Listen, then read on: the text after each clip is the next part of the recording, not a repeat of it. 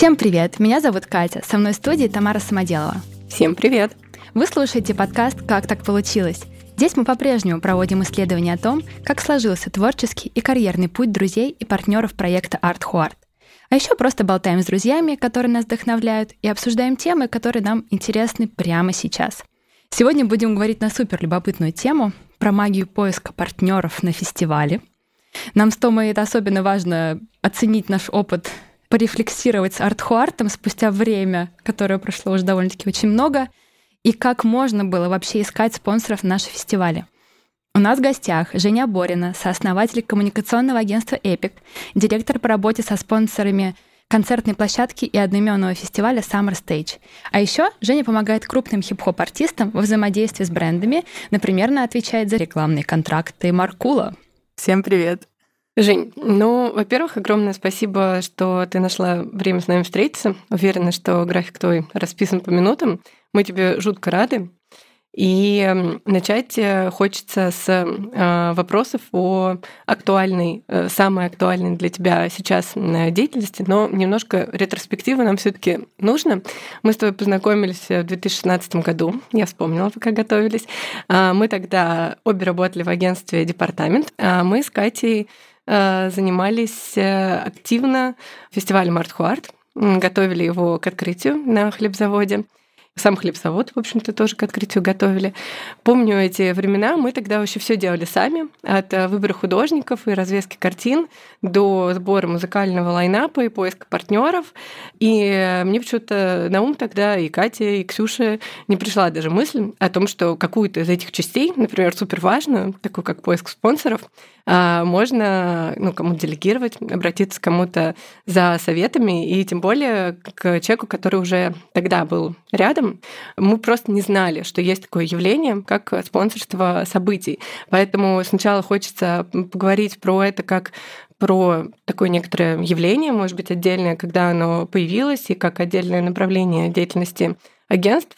Зная, что Epic, и ты лично сейчас уделяете спонсорству событий много внимания так много, что это даже сопоставимо с тем, что вы делаете э, с инфлюенсерами и вот с такой основной а, деятельностью.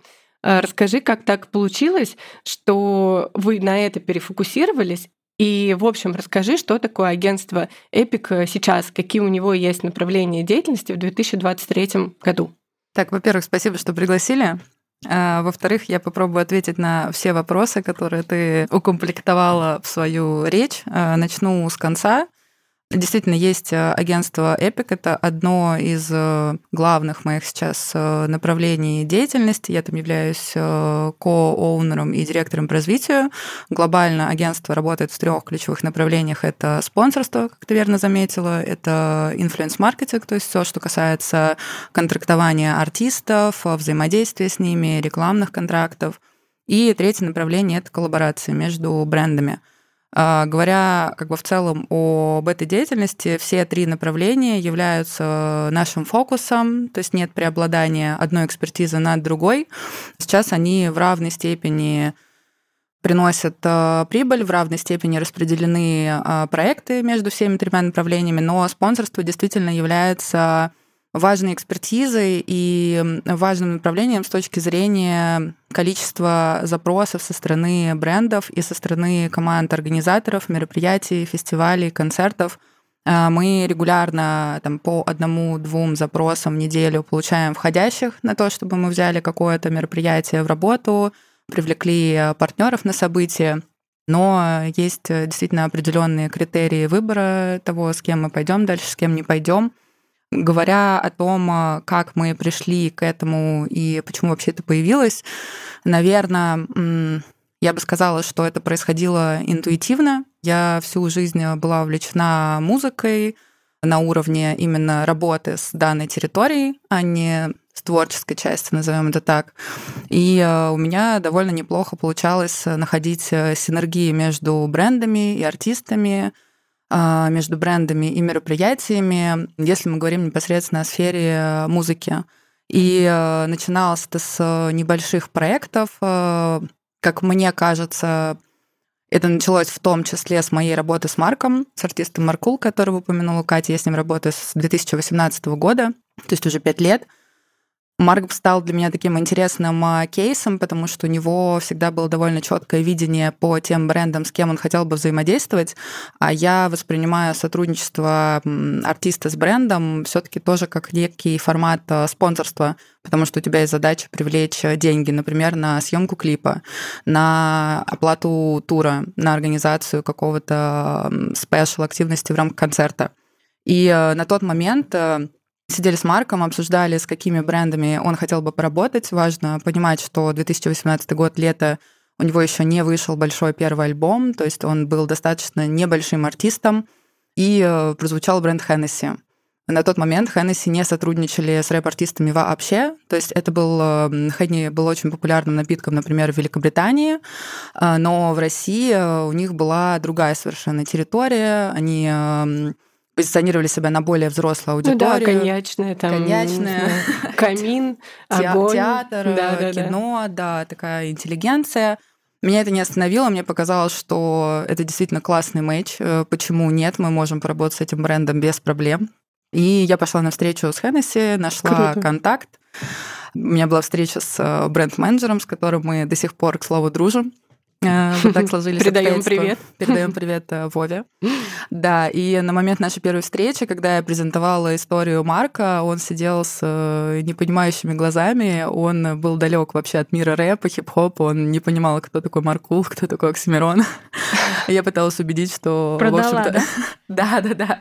Я пыталась убедить аргументами и конкретными какими-то кейсами, почему это сработает, почему нужно идти на эту территорию, вообще зачем брендам музыкальная ниша, насколько это вообще актуально, востребовано сейчас еще в большей степени а, но тогда все-таки это было чуть-чуть сложнее.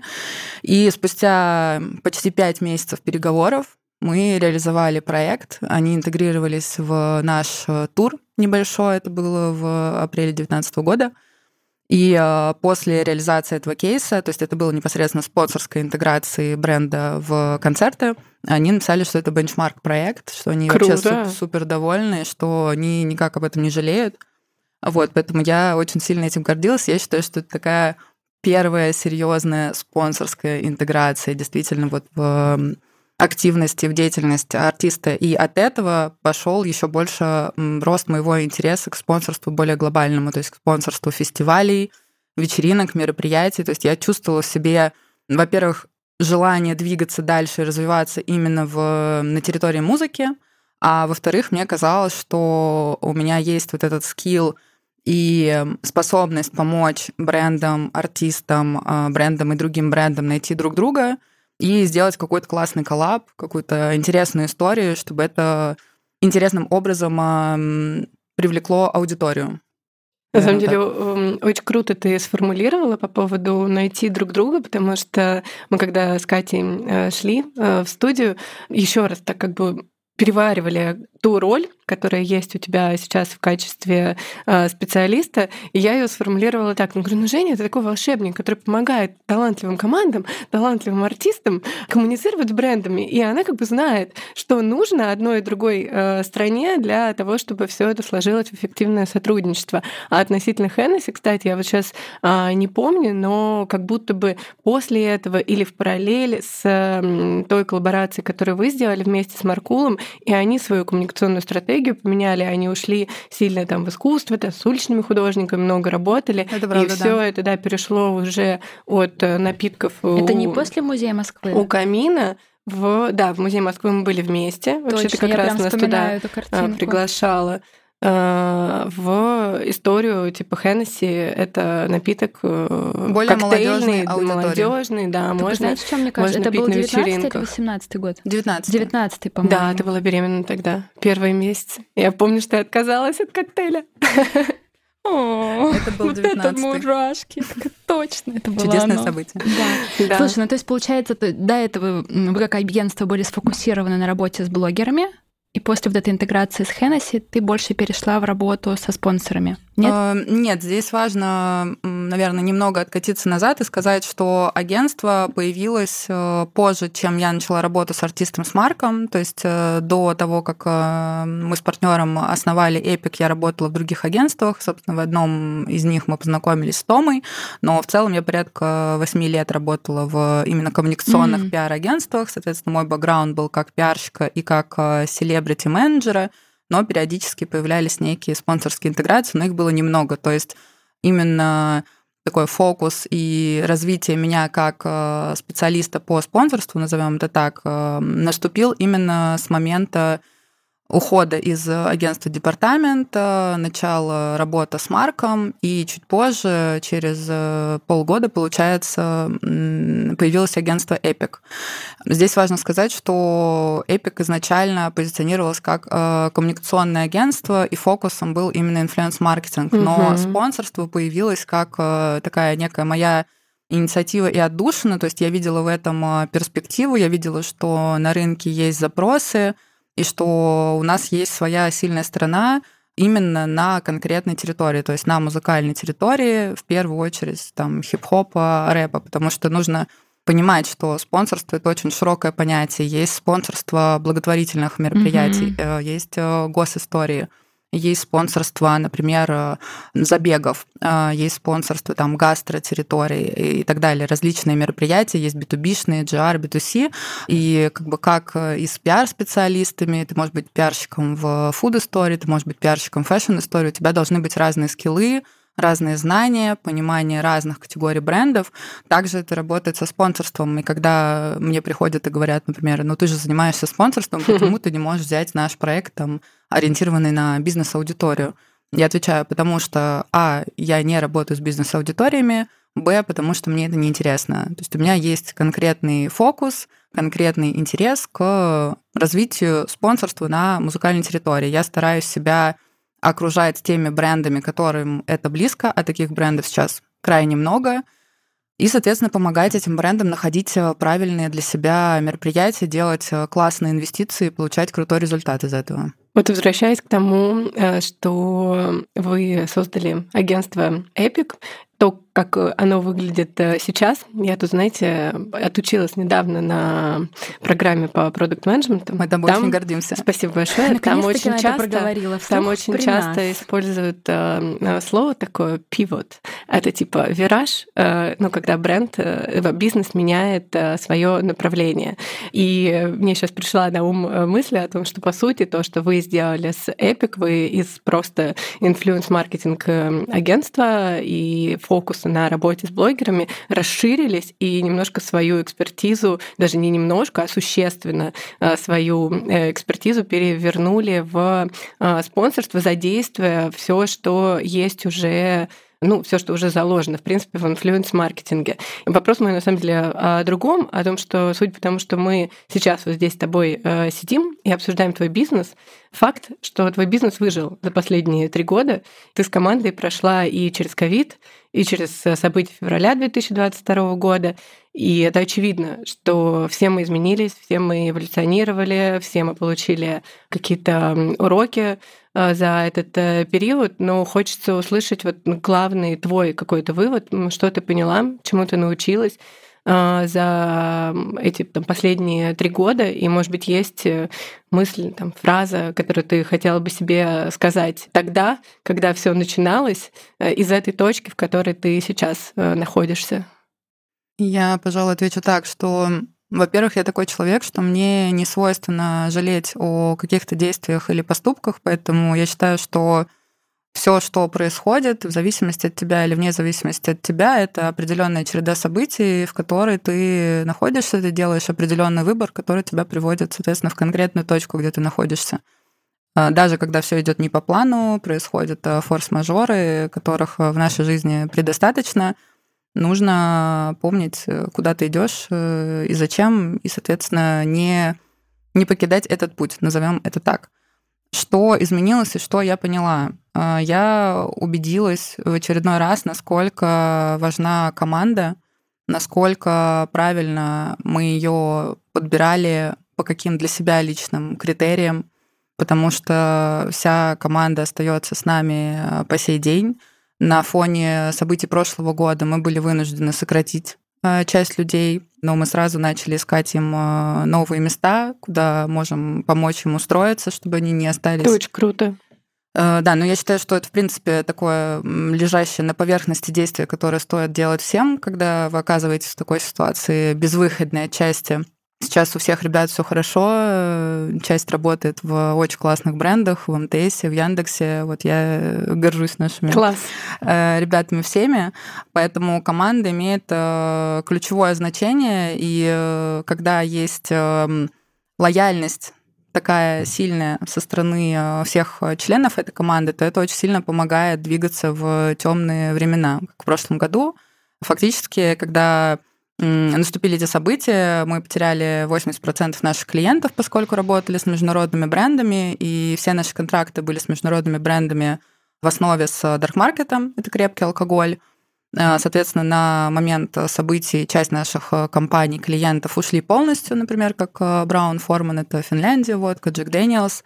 Кто-то заморозил свои активности, как Денви, это там Джим Бим, который был нашим якорным клиентом последние угу. пару лет и приносил существенные деньги.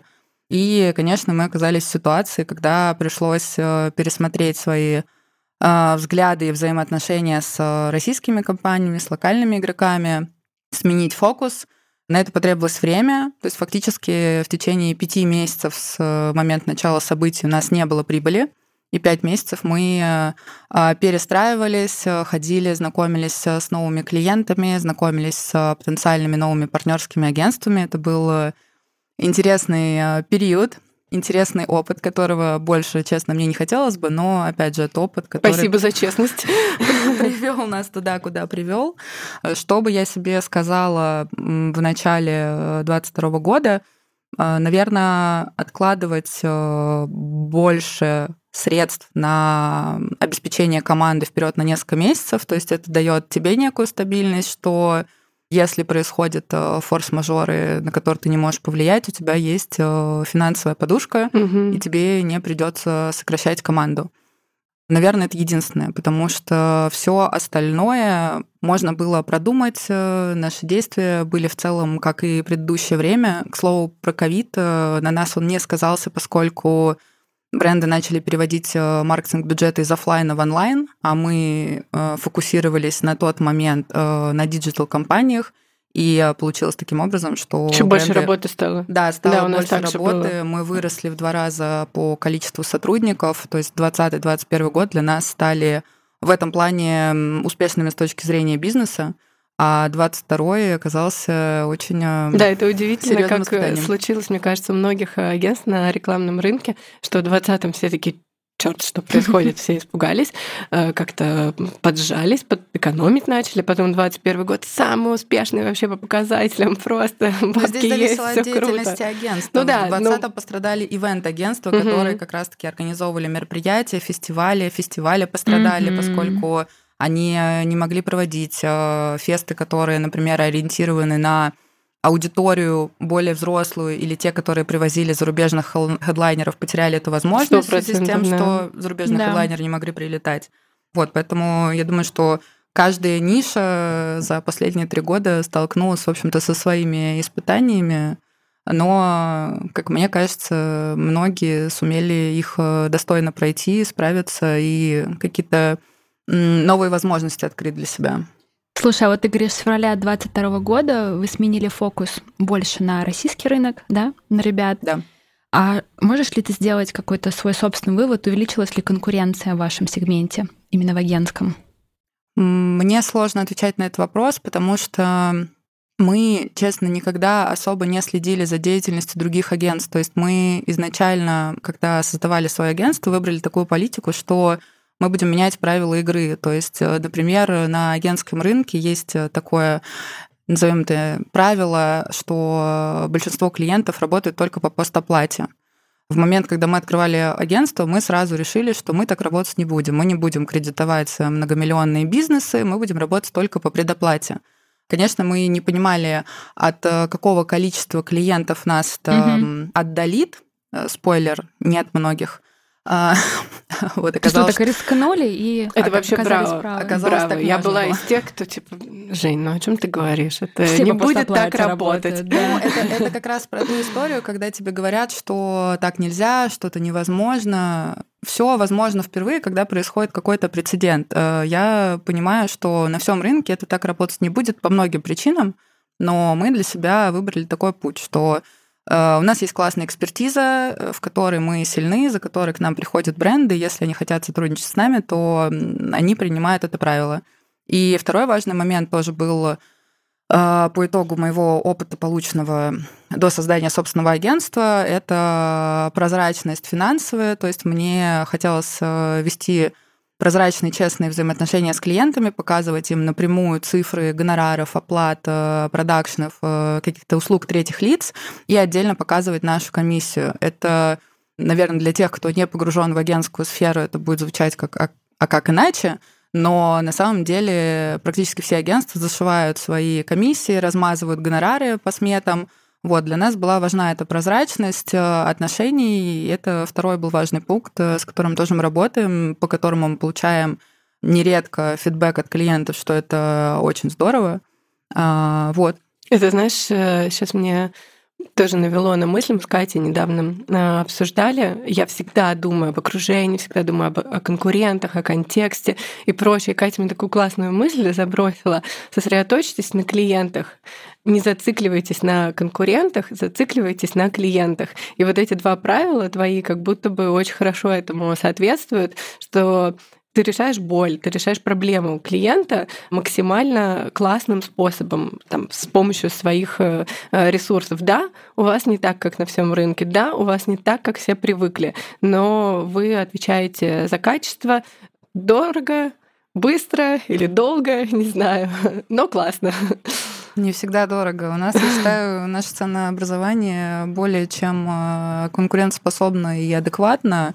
Просто есть определенные ценности, которые мы транслируем э, и своей команде, которые мы транслируем нашим партнерам, клиентам, и стараемся выбирать именно тех, кому эти ценности близки. А вот говоря, кстати, про э, ценности и про смену э, портфеля, можешь рассказать, кто у вас сейчас, учитывая, что премиум-сегмент международных брендов ушли, вот сегодня, в 2023 году, кто ваши клиенты? Э, пул клиентов на данный момент достаточно широкий, и важно понимать, что часть агентств работает на ретейнере, то есть это долгосрочные контракты, когда агентство подписывается на несколько лет. Мы работаем в основном на проектной основе, то есть это может быть постоянный клиент, но именно с несколькими проектами в год. Из э, клиентов, с которыми у нас сейчас наибольшее количество проектов э, в реализации, это Яндекс, которые mm-hmm. очень крупные, у них очень много юнитов, разных подразделений, разных очень классных, интересных задач. Это ВК, а, и бренд э, ВК Музыка, с которым я тоже взаимодействую и по задачам агентства, но чаще по своим личным направлениям а, другим.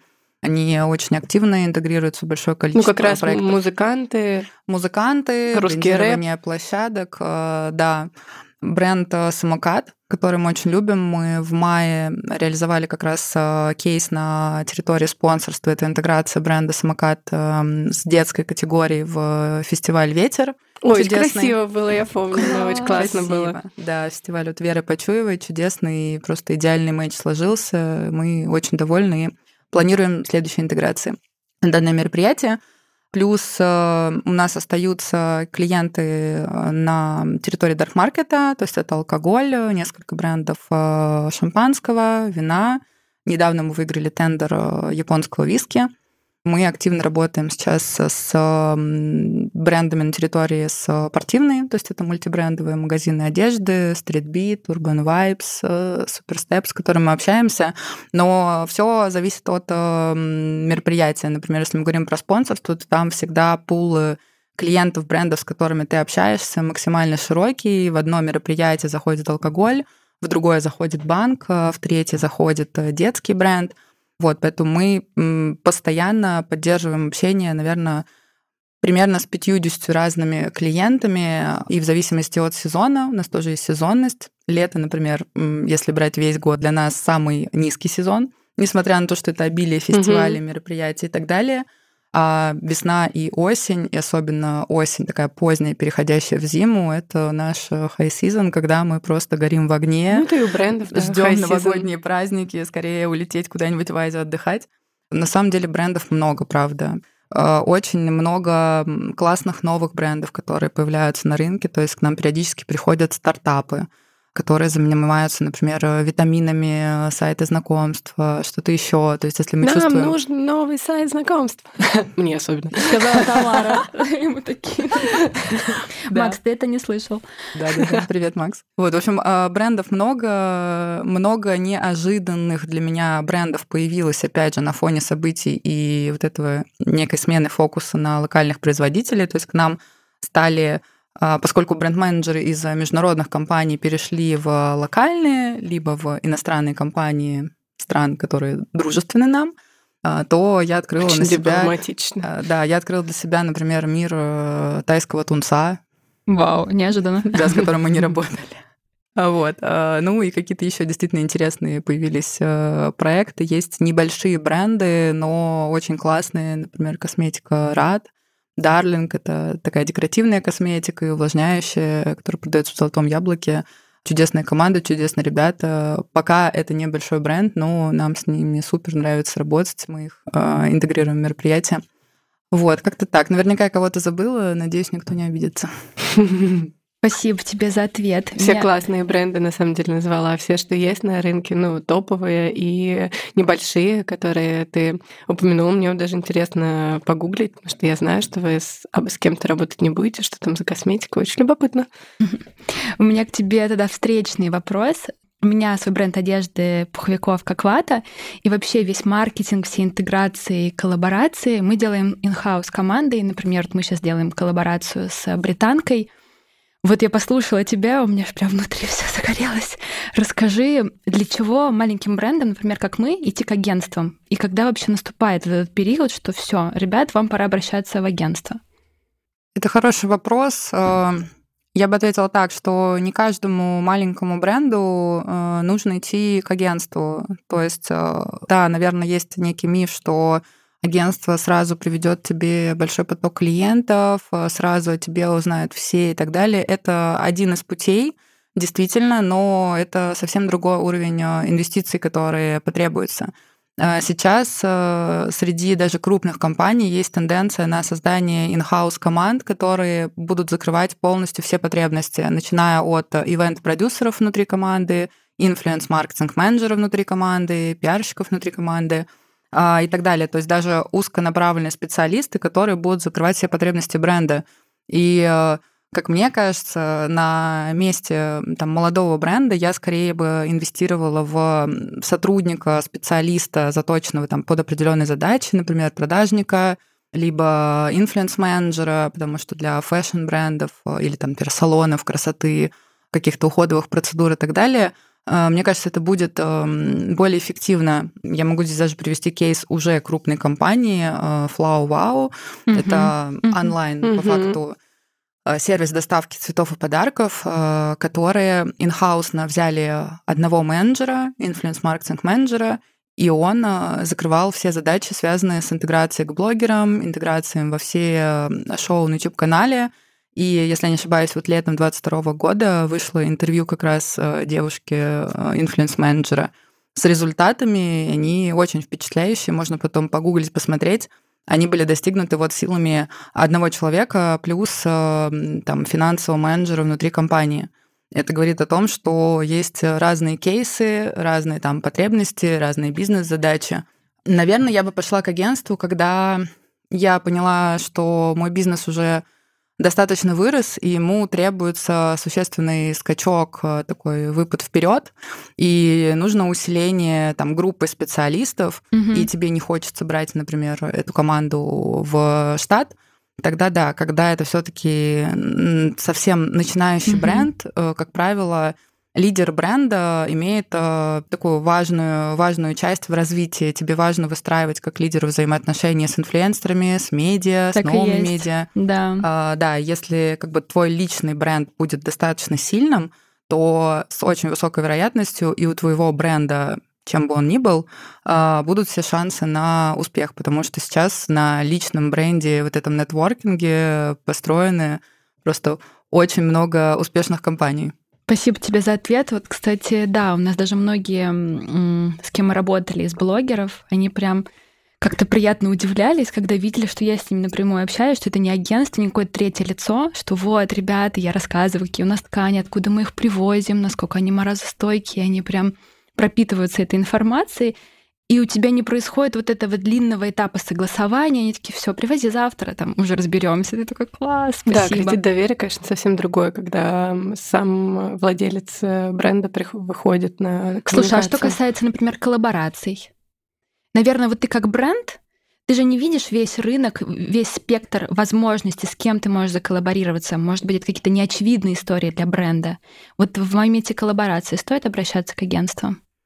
Стоит сто процентов, но опять же зависит от э, твоих э, потребностей, от твоих аппетитов, э, амбиций. Mm-hmm. Есть разные агентства, есть э, микроагентства, созданные из там двух-трех человек, которые только, например, отпочковались mm-hmm. из какой-то другой работы, создали свою команду. Понятно, что уровень их э, гонораров будет сильно ниже, чем когда ты придешь к там, BBDO mm-hmm. или каким-то крупным агентствам.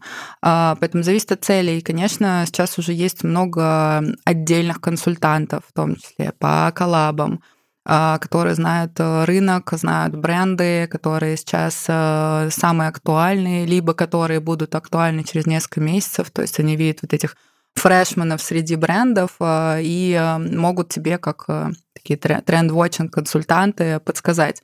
У нас, например, внутри агентства это также одна из экспертиз, но в основном мы работаем, конечно, уже с крупными компаниями на большие бюджеты, когда это касается коллабораций. Плюс, естественно, это зависит от количества айтемов, которые вы делаете в рамках коллаборации. То есть бывают лимитированные серии, там, допустим, до 50 штук mm-hmm. какой- какой-то одежды, а бывают тысячные партии. Но в целом коллаборация, я считаю, вообще это очень круто. Это та же синергия, это обмен аудиториями, рост аудитории у обоих брендов. Но здесь очень важно найти того, с кем у вас будет матч, с кем у вас будет э, как бы схожий визуальный стиль, например, mm-hmm. схожие цели в плане развития, потому что а, коллаб может и против тебя сыграть, если ты пойдешь не с тем, кто подходит для твоей целевой аудитории. Вот, и как раз сразу вопрос, по каким критериям, вот, может быть, лично ты и твоя команда определяют успешность коллаба?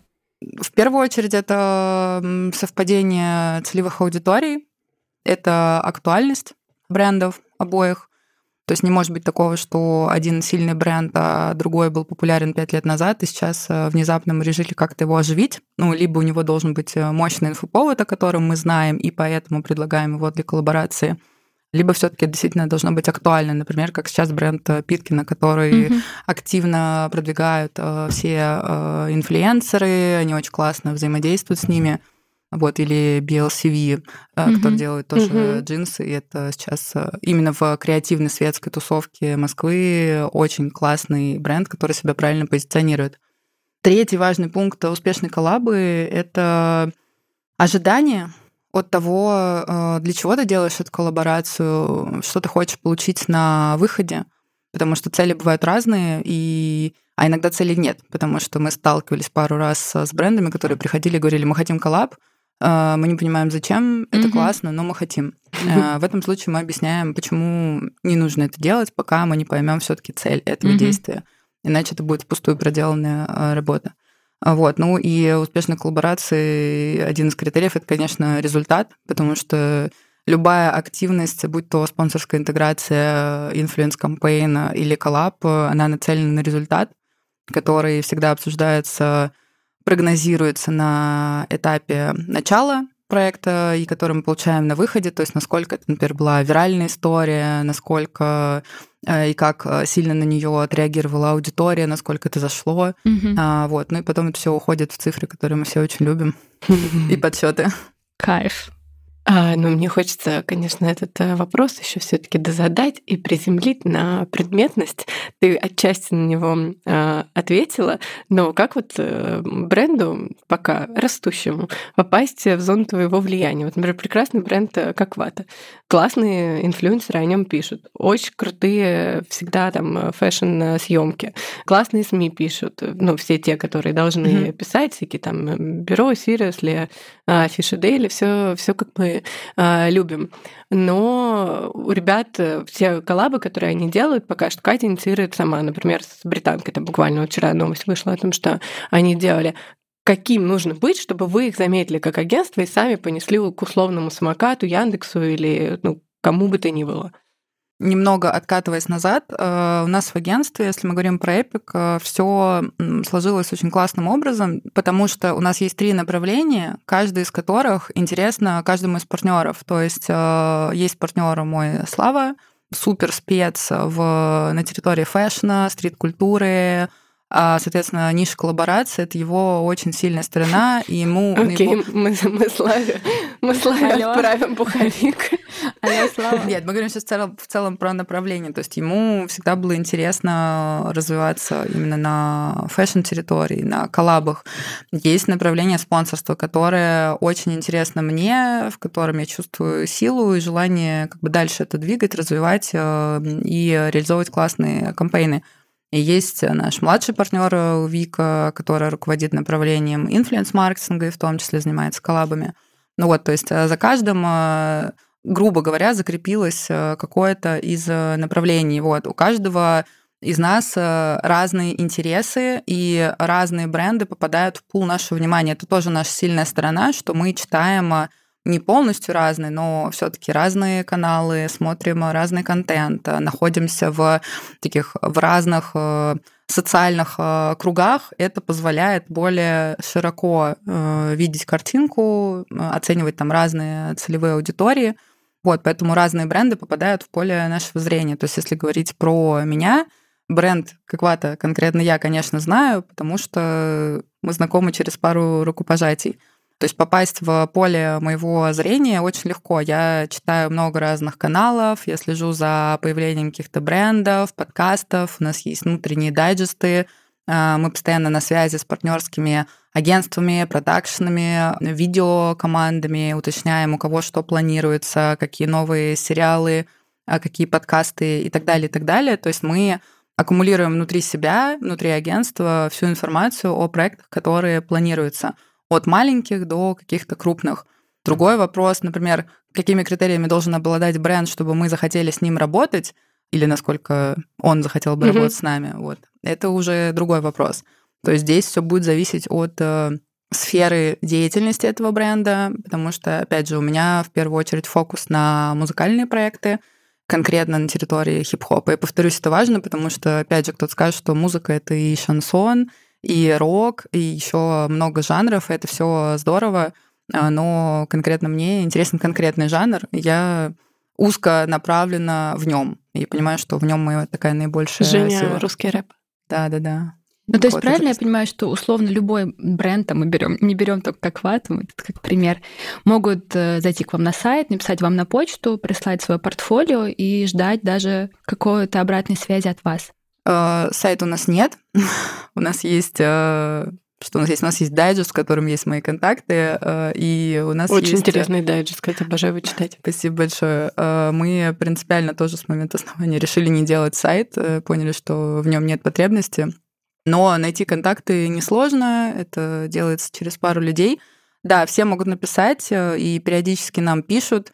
Здесь главный будет комментарий, чтобы письмо было адекватным и корректно составленным. Это касается Это вообще важно. всего, да, потому что иногда приходят письма без темы, с Обожаю. презентацией на 100 мегабайт, и э, такие письма я себе позволяю не открывать. В остальных случаях я всегда стараюсь отвечать на любые письма, на любые запросы, предложения о сотрудничестве, то есть даже если я сразу понимаю, что нам это не актуально, я всегда на это письмо отвечу, что спасибо, нам это не актуально.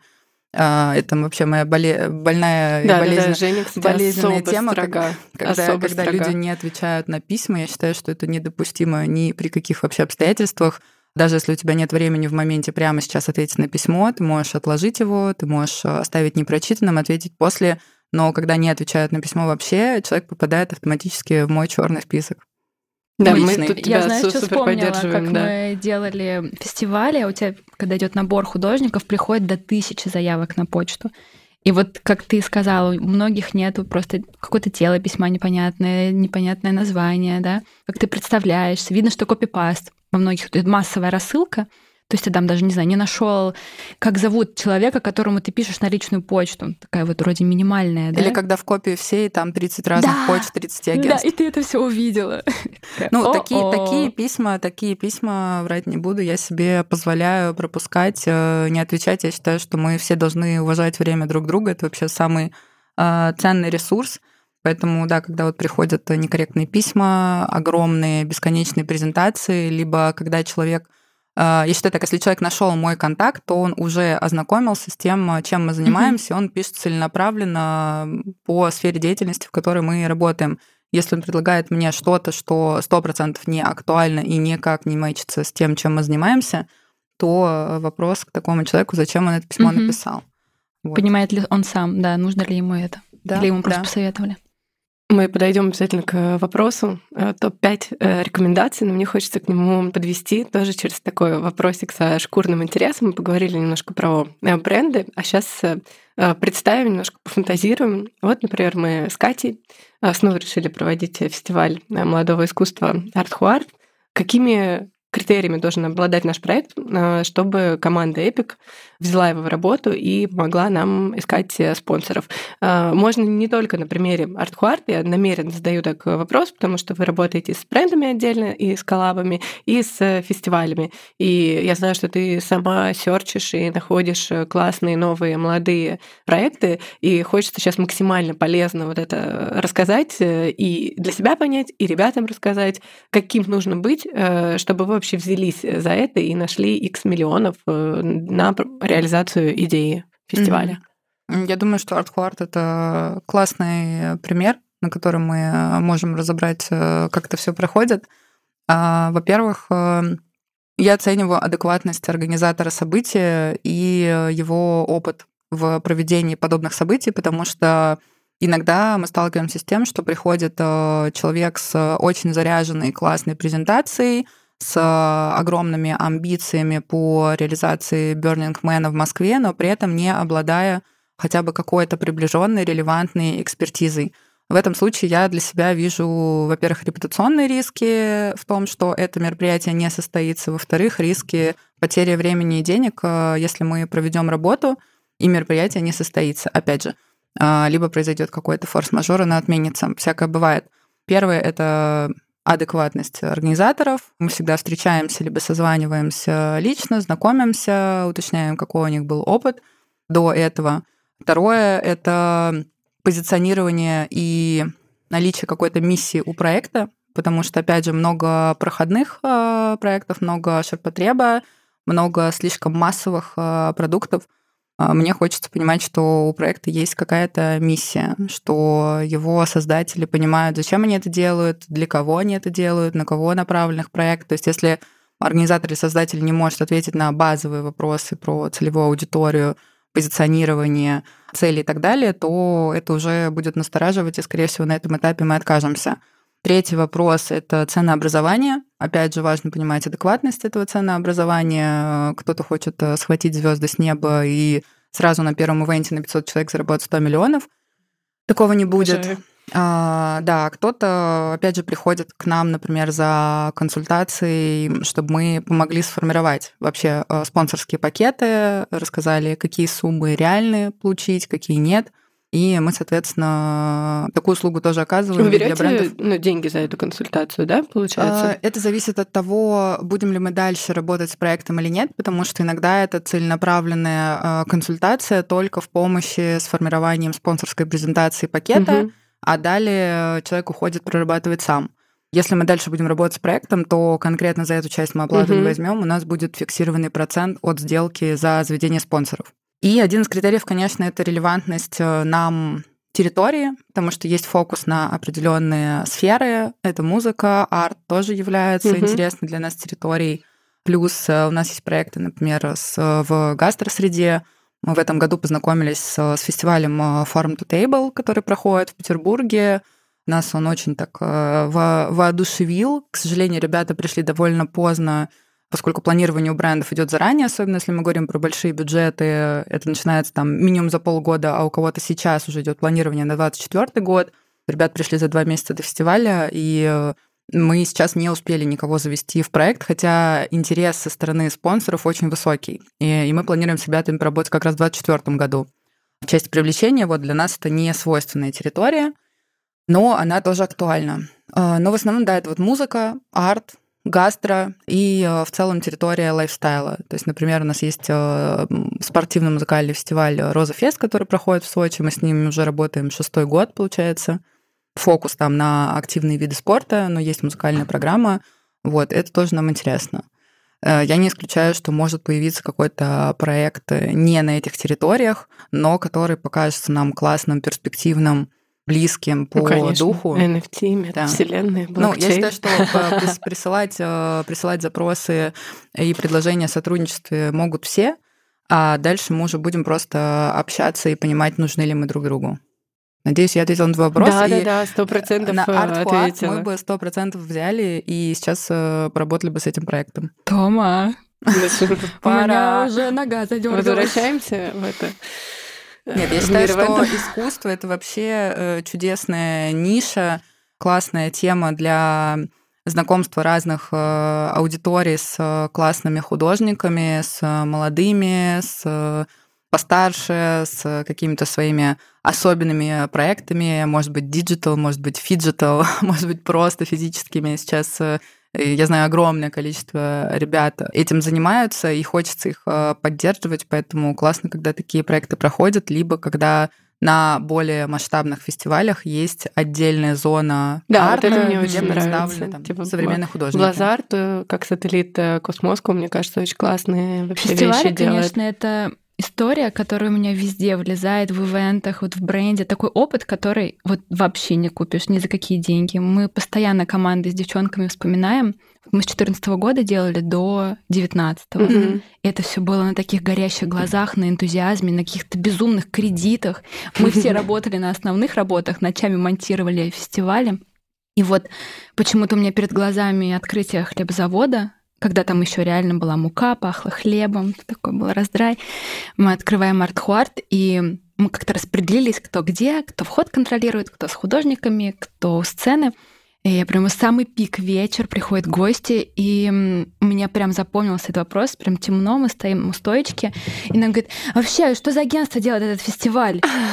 Мы такие, мы в смысле агентство? Мы сами все делаем. Они такие, это невозможно такой формат сделать самим. Мы такие, у нас четыре человека. И кричат, Тома, беги, туалетная бумага закончилась. Такая, все, я бегу, а ты закрывай, иди гардероб. И для нас, если честно, даже не было какого-то другого понятия, что мы можем обратиться к агентству или что мы агентство. Потому что мы понимали, что мы, наверное, мы просто не представляли, насколько масштабную делаем историю да, mm-hmm. и что у нас была и арт-сфера, и лекции, и музыкальная история, и одновременно 200 художников на площадке, и это вся территория хлебозавода, и разные нюансы.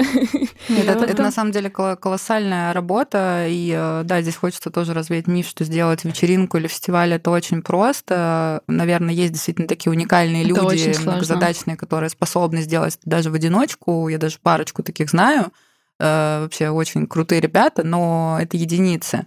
Э, Все-таки фестиваль э, требует ресурсов и времени, и финансов. И ты сейчас вот сказал про очень важный момент, что вы этим горели.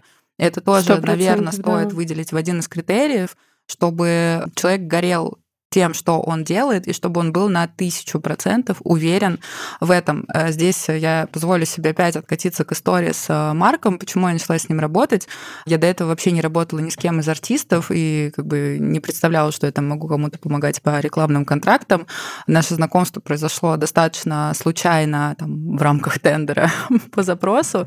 Э, я помню, что я сидела, гуглила рэп-артистов, какие-то треки, а вспомнила, что я ходила на вечеринку Джеймсон Блок Пати, там два парня исполняли трек какой-то подарок, и я начинаю гуглить рэп, подарок, текст, и мне всплывает, что там Маркула обладает трек подарок.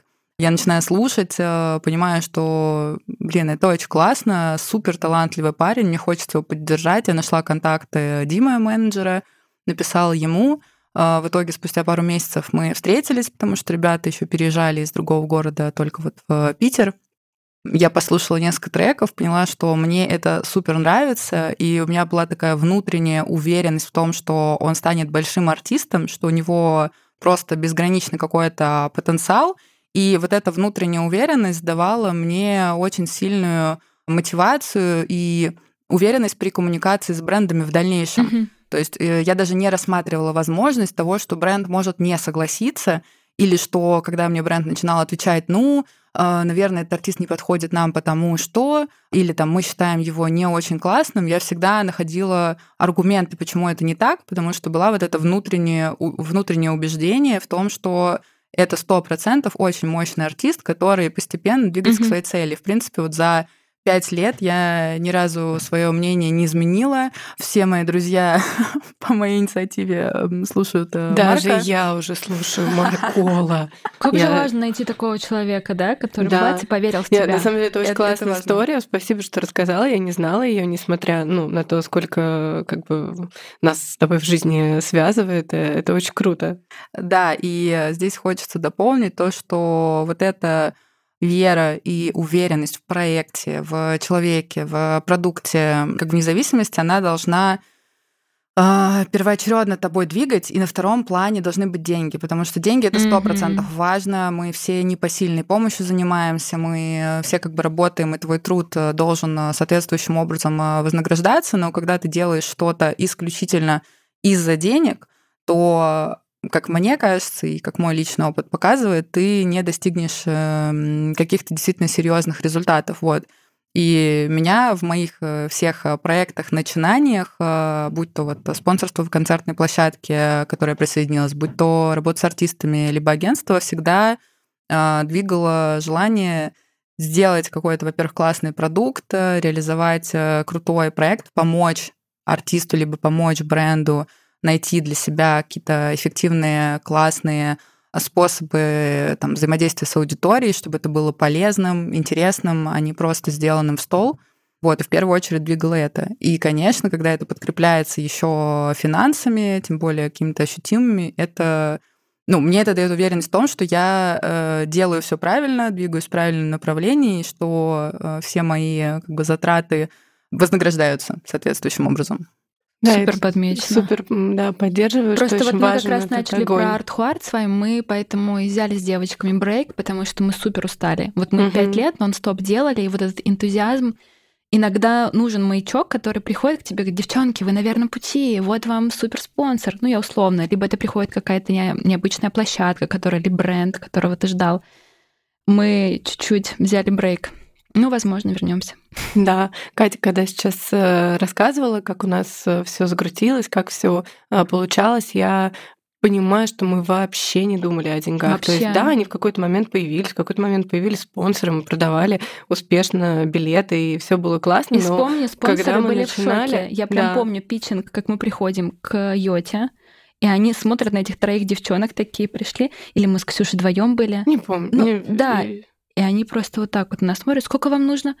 Мы такие, нам нужно вот столько-то, но это уйдет, и мы прям каждый рублик расписали, что здесь у нас будет вот это, а это вот здесь будет вот так. Они такие на нас смотрят и понимают, что мы не хотим с этого заработать, нам просто реально нужно купить технические затраты. Да, нам нужны вот такие вот колонки, нам нужен этот артист. Ребят, все будет супер классно. И мне кажется, еще двигала история, что мы просто не боялись делать. Да, Писали, 100%. встречались. Не было задних мыслей, что кто-то обо мне что-то подумает, что мы еще маленькие, что мы еще неопытные, просто бомбили. Да, короче, когда ты в кайфе, вот этот есть э, внутренний огонь э, делать, все складывается и в итоге приводит тебя и к материальным успехам в том числе. Ну просто когда ты в процессе, когда ты во всей этой агонии, ты не ощущаешь какой-то реально гигантский опыт получаешь. Только спустя... Только ретроспективно можешь спустя да, оценить вот 2-3 года что, ты что такой, происходит. вау, и это был я, и я это вытянул. Да. Кстати, о ретроспективности у нас как раз вот, ну, по логике разговора мне сейчас приходит, что мы уже о многом поговорили, поговорили про разные составляющие составляющего бизнеса. И хочется сделать такой зум-аут немножко спустя пять лет существования Epic. Пять лет, получается, да, уже? Четыре. Четыре? Ну, mm-hmm. вот видишь, я немножко преувеличила. Вот э, что для тебя самое сложное в агентском э, бизнесе? Как бы ты это сейчас э, назвала?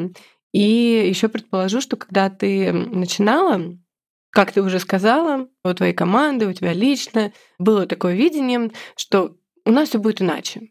У нас э, будут другие правила. Мы все будем делать так, как э, мы э, хотим. Вот все ли получилось, как ты загадывала, и все ли ожидания оправдались, или есть какие-то сложности, которые тебе все-таки пришлось принять и играть по правилам рынка?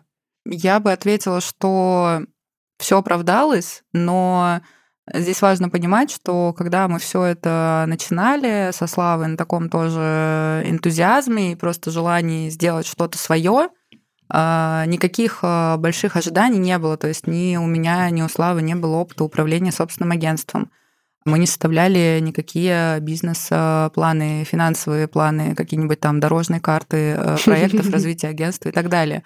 То есть мы а, просто хотели сделать что-то свое, потому что и я поняла, что мне надоело работать на кого-то, и что я а, достигла там определенного уровня, что я не могу реализовать э, все свои хотелки, амбиции, э, в том числе финансовые, работая на кого-то, что пора делать свое.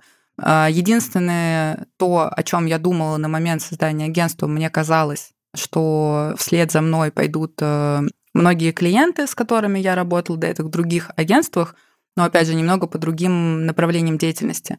Когда мы открыли свое агентство, у нас не было ни одного клиента, с кем бы я работала до этого. Весь пул клиентов агентства Epic сформирован э, с самого первого дня полностью новым пулом.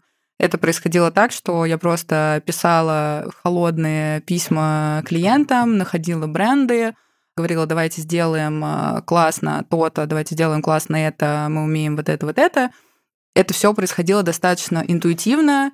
А, где-то я конкретно прям наседала на бренд, чтобы мне давали ответ. Ты умеешь. А, да, я, я умею. Собственно, один из э, первых и вообще корневых таких наших э, якорных, точнее, клиентов, который появился у Epic, это компания Рами Мартан, Рами Контро, они звучат, международный алкоголь.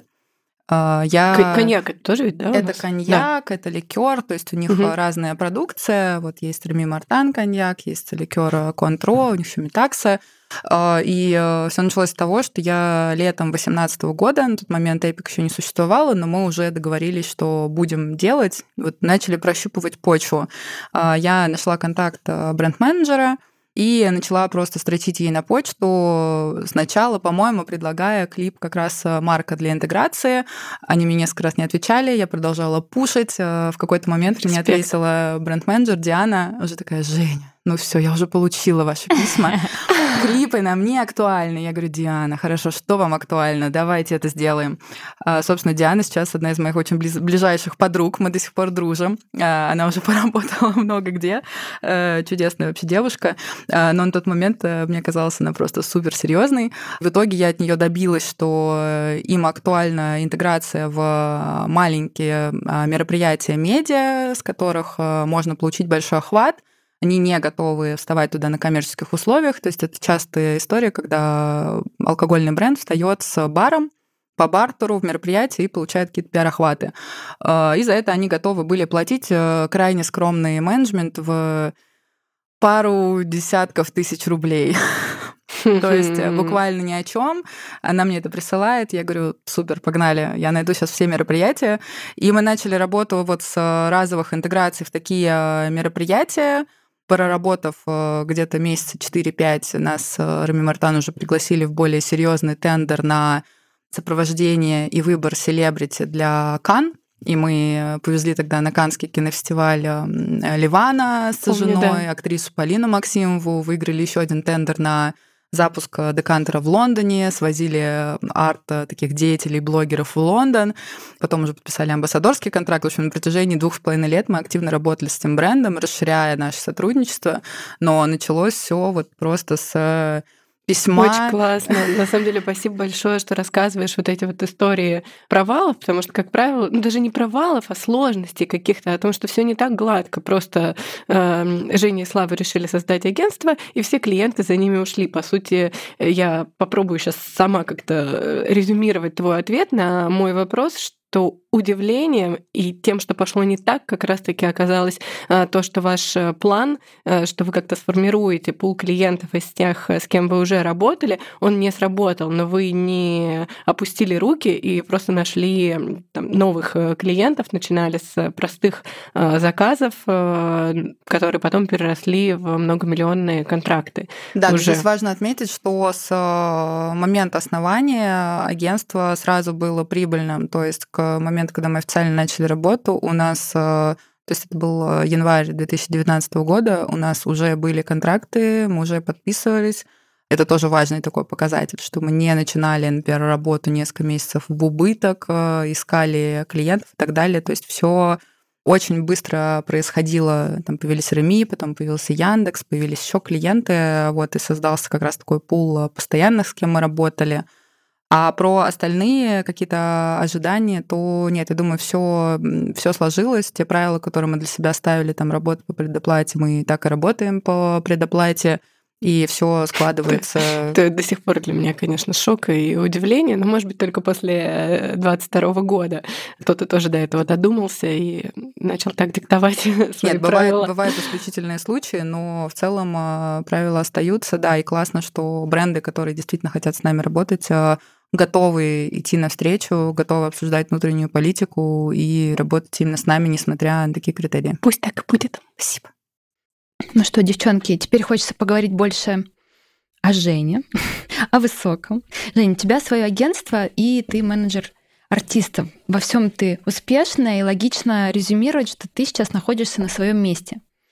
Вот расскажи, в чем ты видишь э, свою миссию и почему ты занимаешься именно тем, чем занимаешься?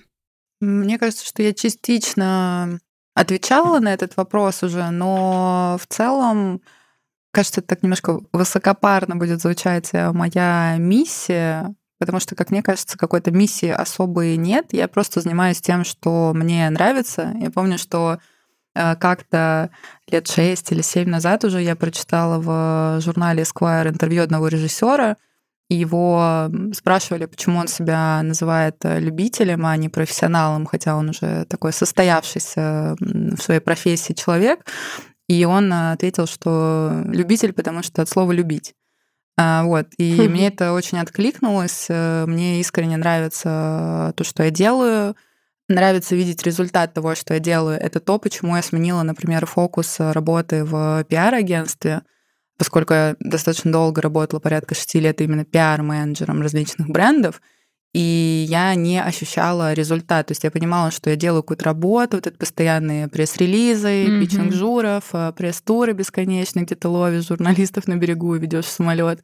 И в какой-то момент мне просто стало грустно, потому что я не понимала, зачем все это делаю, несмотря на то, что проекты были крутые. Например, один из последних, э, с которого я там уходила, это была пиар-поддержка нашей олимпийской сборной на играх в Сочи. И даже это, хотя это был действительно очень крутой опыт, э, как-то меня в конце ввело, в общем-то, в депрессию. И э, потом впоследствии я понимала, что мне хочется сместить фокус. Он сместился именно на селебрити-маркетинг, на работу с артистами, с э, блогерами. Мне это было интереснее как-то интуитивно, опять же, по жизни мне всегда была близка музыка, мне это нравилось, э, нравилось наблюдать вообще за музыкантами, за их творчеством, а, вот, и хотелось как-то в этой сфере реализоваться. Я понимала, что у меня есть э, классные скиллы, как э, там коммуникаторы, нетворкеры, что у меня всегда получалось сводить людей, какие-то устраивать знакомства, либо, опять же, те же коллабы, просто они могут быть и между людьми, и между брендами. А, вот, это к вопросу поиска и нахождения вот этой синергии между кем-то и кем-то. А, меня это привлекало, поэтому я продолжаю этим заниматься, продолжаю брать какие-то новые проекты, которым я могу помочь, либо как-то почелленджить себя. Например, тот же проект э, Summer Stage, который в этом году называется ВК-музыка Summer Stage. Меня нашли по рекомендации в конце 22 года. Тоже из музыкальной а, тусовки ребята порекомендовали и вот пригласили в качестве директора по работе со спонсорами. Я понимала, что а, для меня это челлендж в плане того, что я буду полноценно отвечать за развитие этой площадки и за всех партнеров. А, я там привлекла самое большое количество средств единолично в проект, которого я не привлекала никогда для этого, до этого. И для меня это был вот э, крутой э, новый этап э, и осознание того, что я могу еще больше в этой сфере делать, mm-hmm. я могу как бы сама себя челленджить, находить какие-то, может быть, еще более масштабные проекты. Есть у какой-то такой внутренний а недосягаемый челлендж, за который хочется ухватиться? Нет. Ну, прямо если пофантазировать. Может, это мировая сцена, может, это международный рынок? Мне кажется, нет. Я, знаешь, я такой, э, как бы я вообще, мне кажется, не умею фантазировать или о чем-то мечтать. То есть я в этом плане очень приземленный человек. Либо если мне начинает чего-то хотеться, то я сразу это ставлю как цель, потому что в этом разница, например, цели и мечты, что цель это что-то конкретное, ощутимое, реальное, mm-hmm. чего ты можешь достичь за определенный период времени, а мечта больше вот про некие там фантазии. И фантазии мне в меньшей степени присущи, поэтому я стараюсь себе ставить какие-то цели. Они могут появляться перманентно, я не очень умею планировать э, вообще, в принципе, мне кажется, с детства, когда, там, кем ты будешь через 10 лет. Вообще фиг знает. Я даже не знаю, кем я буду через 5 лет. И через год, кем я буду, особенно за, за события последних трех лет, нам говорят о том, что вот это долгосрочное планирование ни к чему. Поэтому мне нравится жить в настоящем моменте, но с неким прицелом на краткосрочное будущее, которое ты можешь как-то спланировать. Например, Новый год. Новый год я знаю, где проведу, а что будет через год, э, без понятия. Мне кажется, это супер полезный скилл сейчас. Угу. Да? да, у нас, кстати, есть э, вопрос как раз-таки, как часто ты мечтаешь, ты уже ответила, что это не твой э, лайфстайл, скажем так, но тем не менее, к чему ты стремишься вот сейчас и какие шаги тебя приближают э, к этому, если смотреть на мечту как на цель? Если честно, то для меня это правда сложный вопрос. Наверное, если брать в целом э, мою жизнь и отойти немного от карьеры, то сейчас мне хотелось бы сделать больше фокус на, на личные отношения, на построение семьи, потому что там последние лет 7-6 у меня все-таки был фокус на развитие карьеры, на реализацию всех своих амбиций, построить агентство. Я, зная себя, что когда у меня появляется несколько важных сфер, то я не могу сфокусироваться полностью и сконцентрироваться на одной. Поэтому как бы мне вот сложно находить баланс между, например, личной жизнью mm-hmm. и э, карьерой, потому что я просто расплываюсь и тогда как бы не достигаю, наверное, того, чего бы я могла достичь, если я полностью сконцентрирована на конкретном действии. Поэтому, когда я открывала там со славой агентства, я понимала, что сейчас у меня весь фокус должен быть направлен на построение агентства, там, формирование команды и так далее. И когда я пойму, что все это выстроено mm-hmm. и все работает и не требует там моего полноценного участия, микроменеджмента и так далее, то а, я смогу как бы перефокусироваться на еще что-то. И вот сейчас а, я себя ловлю на мысли о том, что я готова свое время тратить еще на что-то и выделять его на что-то еще, потому что до этого таких мыслей у меня не было. Очень классный период, и мы тебе очень желаем, чтобы э, действительно он сейчас проходил э, в твоей жизни. А вот э, такой еще вопрос тоже, может быть, он тебе поможет а, как-то ответить на то, чем еще можно заниматься. Вот, ну, представим, что influence-маркетинг, спонсорство либо тебе надоело, либо не нужно рынку, ну, соответственно, не востребовано. Чем бы ты еще могла заниматься, хотела заниматься? Рэпом. Ты прям хотела читать рэп? Да нет, нет, ну я, я шучу, конечно. Слушай, если бы э, influence-маркетинг и спонсорство больше были не востребованы, как мне кажется, я бы пошла в коучинг и в обучение, потому О. что это, наверное, одна из моих пока нереализованных а, задач, потому что мне это очень интересно, я чувствую в себе потребность поделиться там своим накопленным опытом и знанием с другими людьми. Меня достаточно часто куда-то приглашают и зовут, но из-за того, что у меня нет физически времени, я не хожу. То есть вот э, обычно как раз подкаст примерно раз в три года выходит. Еще пару интервью тоже я договорилась э, провести в августе, чему очень рада. Вообще, мы поймали бренд. момент. Летний, да, да, да, летний это, сезон. Это, это важно, важно и личный бренд поддерживать и делиться знаниями с э, другими людьми. Вот мне хочется это реализовать, найти на время на то, чтобы провести какие-то лекции, воркшопы, пообщаться с людьми, вообще получить обратную связь. И это то, чем, наверное, я могла бы заниматься, если не будет спонсорства. Но, возможно, будет что-то еще, я не загадываю. Это, кстати, потрясающий период для того, чтобы структурировать вообще все, что уже наработано. Это не просто и не быстро, ну, по крайней мере, в моем случае э, происходит, но потом ты выходишь э, с таким каким-то новым э, взглядом, действительно, вот этой на схваткой взглядом, как все устроено и как все работает. Знаю, что ты спикер одного из классных курсов про ивенты. Ссылочку оставим в описании. Вот, так что будем ждать, послушать вот эту всю часть. Слушай, мы уже поговорили про твою трансформацию твоей команды после февраля 2022 года, как вы сместили фокус больше на российский рынок. А расскажи, что ты чувствуешь, как это повлияло на тебя саму? Есть ли какие-то изменения внутренние? А, изменения есть, и они в первую очередь коснулись моего а, восприятия времени и его соотношения с э, деньгами, которые я получаю за конкретную работу. Наверное, это первое. То есть появилась э, большая приоритизация э, задач моих проектов, потому что всегда достаточно э, большое количество запросов, где-то тебе не хочется отказывать, что-то хочется взять, уместить, но когда ты берешь слишком много, то это приводит просто к расфокусировке и внимания, и это может там, привести к какому-то выгоранию в определенный период времени. Поэтому я на фоне как раз именно да, событий 22 года стала сильно приоритизировать э, вещи, на которые я готова тратить свое время, на которые я категорически не готова тратить свое время.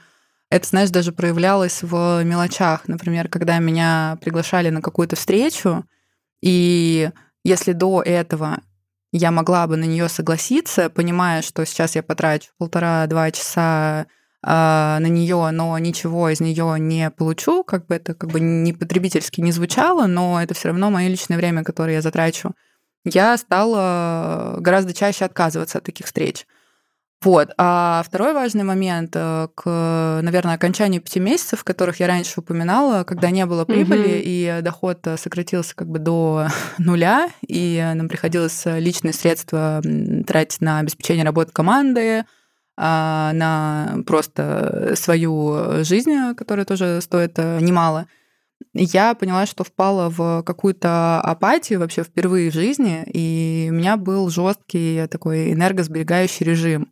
А, наверное, где-то месяц я просто минимизировала свое общение вот до трех человек, одни из которых это мои родители, и больше не общалась просто ни с кем вообще. То есть, э, понятно, это взаимодействие внутри команды, но в целом какие-либо другие встречи, вот только самый близкий круг друзей, и все. Больше я не встречалась ни с кем.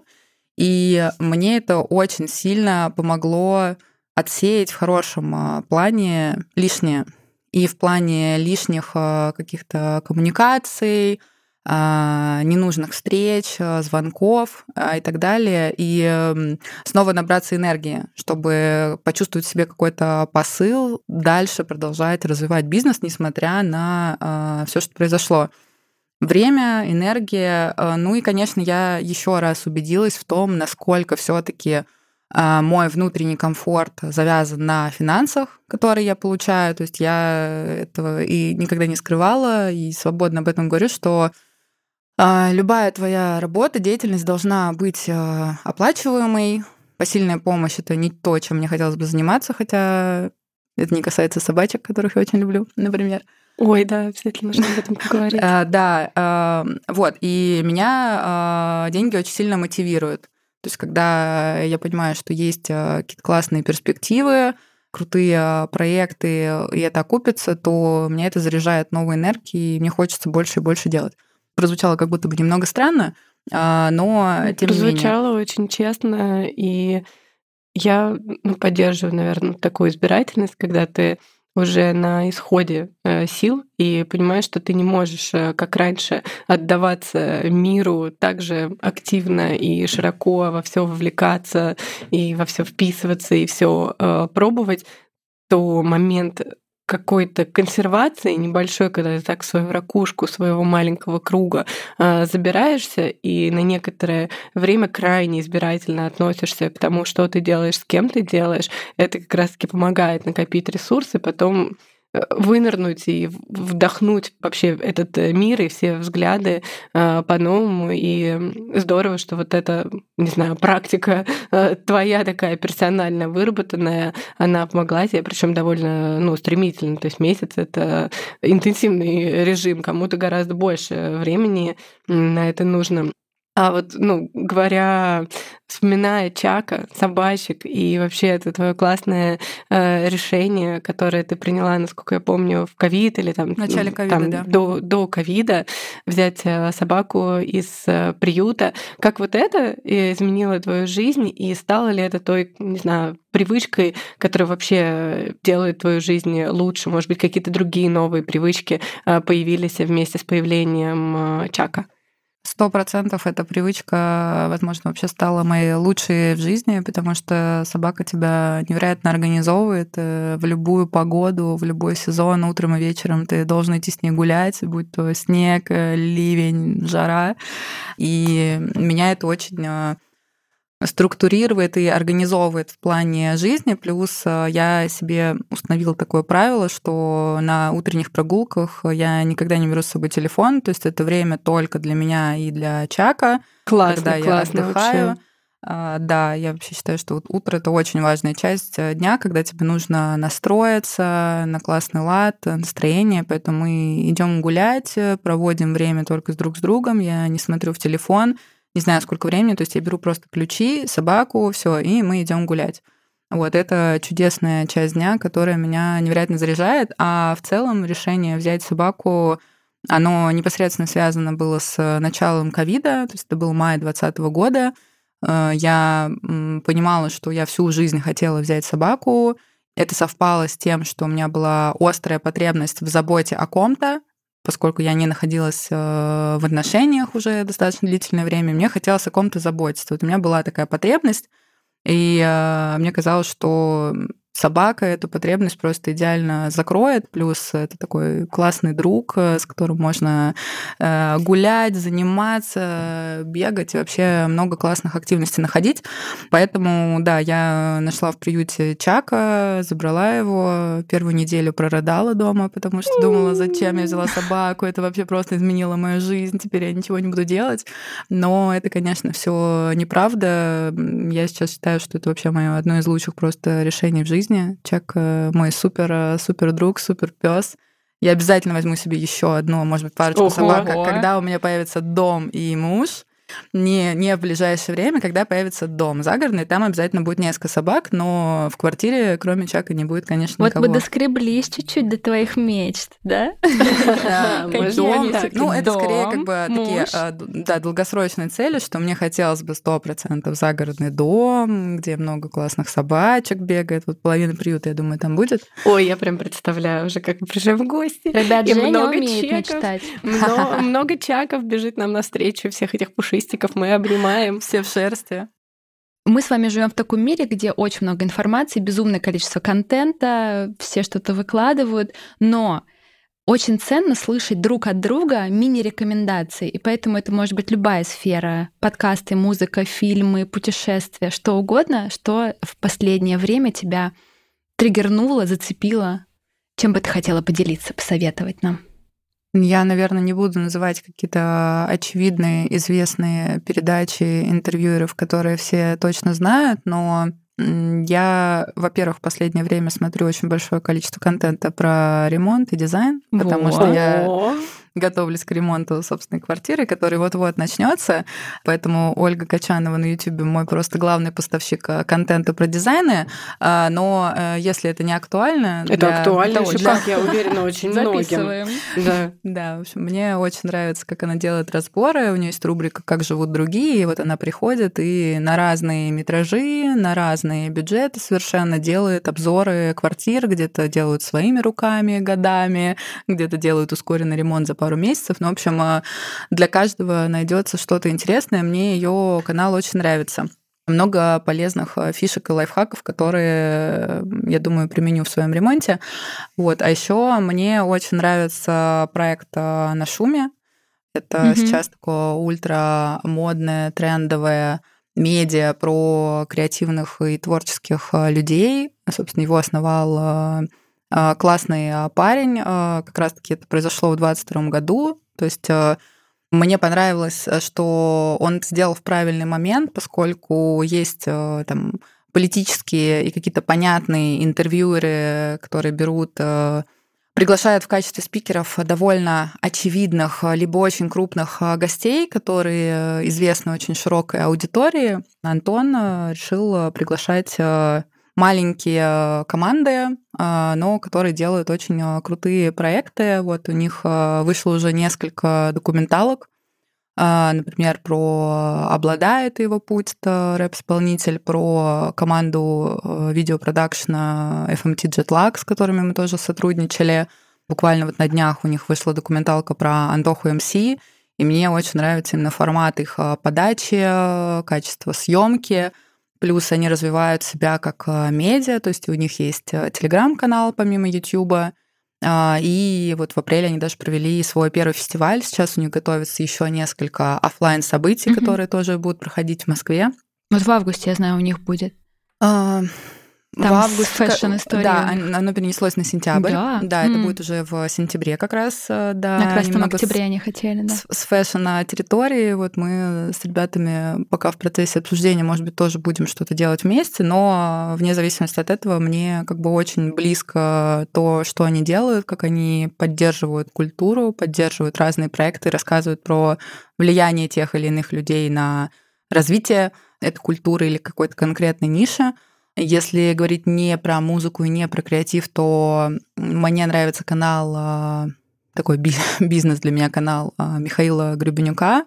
Это человек, который руководит а, собственной большой компанией Гребенюк Резалтинг. В общем-то, он выстраивает отделы продаж в компаниях, помогает им зарабатывать и а, делает еще всякие обзоры и разборы на своем YouTube-канале. И мне в целом откликается как бы то, как он видит э, развитие бизнеса, как он работает со своей командой, как он с другими командами работает. Вот у меня одна из э, целей была на конец этого года или на следующий год э, сходить на его офлайн мастер-класс, пообщаться и, в общем-то, как-то получить новые знания. А, его я тоже нашла в 22 году, в период этих пяти месяцев, пока я сидела, думала, так, мне нужен какой-то новый вдохновитель, нужен какой-то классный новый контент, который близок.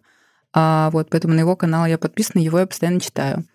Я с твоей легкой подачи тоже на его канал подписана, и вообще с удовольствием Все ссылочки читаю. ставим обязательно Да, и на шуме супер поддерживаю, особенно про э, джетлаг, и мне очень откликается вот это вот твоя тоже не очевидный такой A-лист э, людей, а команды, которые оказывают большое влияние, но часто находятся в тени, э, на шуме потрясающие документалки делают. В общем, ребята, все, кто нас слушает, смотрите, это удовольствие. Угу. Ну, Томсик, у тебя что?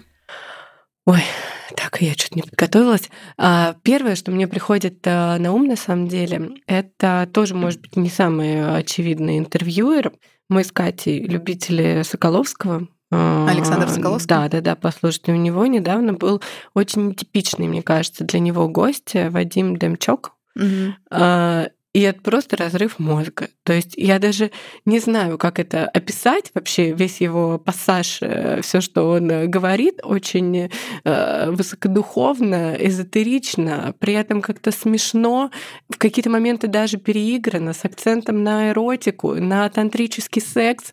И я когда прослушала это, как всегда, на своей скорости, там, 1.75 или э, x2, э, вот я после этих там 40 минут в итоге вышла такая, Господи, как этот мир устроен, э, я не поняла, но рассказывает он потрясающе круто, и я просто выцепила оттуда какие-то такие важные мысли, одна из которых, наверное, в том, когда ты кайфуешь, и когда ты чувствуешь вот реально то, что тебе хочется делать, то, что тебе нравится делать, тогда и происходит твое самое эффективное, прости господи, проявление э, в этот мир, и тот э, самый нужный как бы кайф, с которым нужно жить на этой планете, чтобы потом X лет, не знаю, во сколько мы в очередной раз об этом задумаемся, не пожалеть вообще, что ты делал и зачем ты тратил эти часы э, за компьютером. Я, вот я, я про под, него вспомнила. Я поддерживаю тебя про Соколовского, но меня так раздражает, что там а, герои только мужчины. У него буквально два выпуска было с девушками, с э, Мироновой, если не ошибаюсь, и вторую не помню, если она была, конечно же. Вот, кстати, из последних вообще девушек не помню. Не, у него была в групповом а, выпуске про В групповом Дубай. выпуске, да. Но Это... в соло-выпусках всегда да. практически только мужчины. Я каждый раз жду, что кто-то там появится. Может быть, я там появлюсь когда-нибудь. А, да, да, Александр. Слушайте нас, пожалуйста. Я даже не задумывалась, точно. Как Может быть, фильм какой-то посоветуешь? Я? Да. А я, кстати, когда ехала... Не, я не фильм посоветую, я посоветую мое любимое радио. Э, мы с моим мужем Сережей на протяжении, наверное, лет пяти слушаем одно радио, оно называется «Ибица Соника». Э, я его тут еще не озвучивала, у нас оно прям скачанное приложение, это испанское радио, и классно, что у них мы очень любим такую легкую электронную музыку, и она всегда по твое настроение. То есть ты заходишь в приложение, ты можешь выбрать Соника Calm, Соника Futura или Blue Marlin, и ты настраиваешься именно на лад под твое настроение. Вот я ехала под Имица Соника, которая их э, основная версия. Поэтому, если вы еще не знаете, не слушали это радио и любите электронную музыку с приятным вокалом, то это оно. Еще есть похожее радио, называется Балиарика. Это из моих последних открытий. Поэтому сейчас буду ехать обратно, тоже его включу. Очень круто. Супер. Ну, вообще, на самом деле, рекомендации музыки, особенно для меня, супер актуальны, потому что я э, из тех, кто зациклится на каком-нибудь одном артисте, и у меня на репите там золото, Сироткин, монеточка и все. В плейлисте. Да, Вот, кстати, радио это вот про то, что ты включила и оно, и ты можешь да, за шазамить, или там едет прям строка, кто сейчас это исполняет, и там куча новых ребят. Ну, но это я их раскрыла, это радио после наших многих поездок в Барселону на Сонар. Эх, и оттуда какие-то прям особые чувства. Когда я включаю бицесонику, я прям там. Вот это вот до мурашек, когда вот, если кто знает, когда музыка тебя пронизывает, и ты в наушниках бесфоновом режиме Идеально. в метро, да, или в машине. Очень-очень захотелось послушать, и мы обязательно на этом моменте, вот сейчас фоном, когда Катя проговорит, подписывайтесь на наши соцсети, включим. И уедем в Барселону. И уедем в Барселону, погнали. Ну что, девчонки, спасибо вам за время, за наш выпуск. Мне кажется, получилось очень душевно. И спасибо тебе, Жень, что выделила на нас время поболтать. Подписывайтесь на наш телеграм-канал, он называется «Как так получилось», он у нас есть. Он, э, поверьте, в нем вообще ничего не происходит. В нем ничего не Мы не будем вас часто беспокоить, но все равно подписывайтесь. Можете поставить на беззвучные.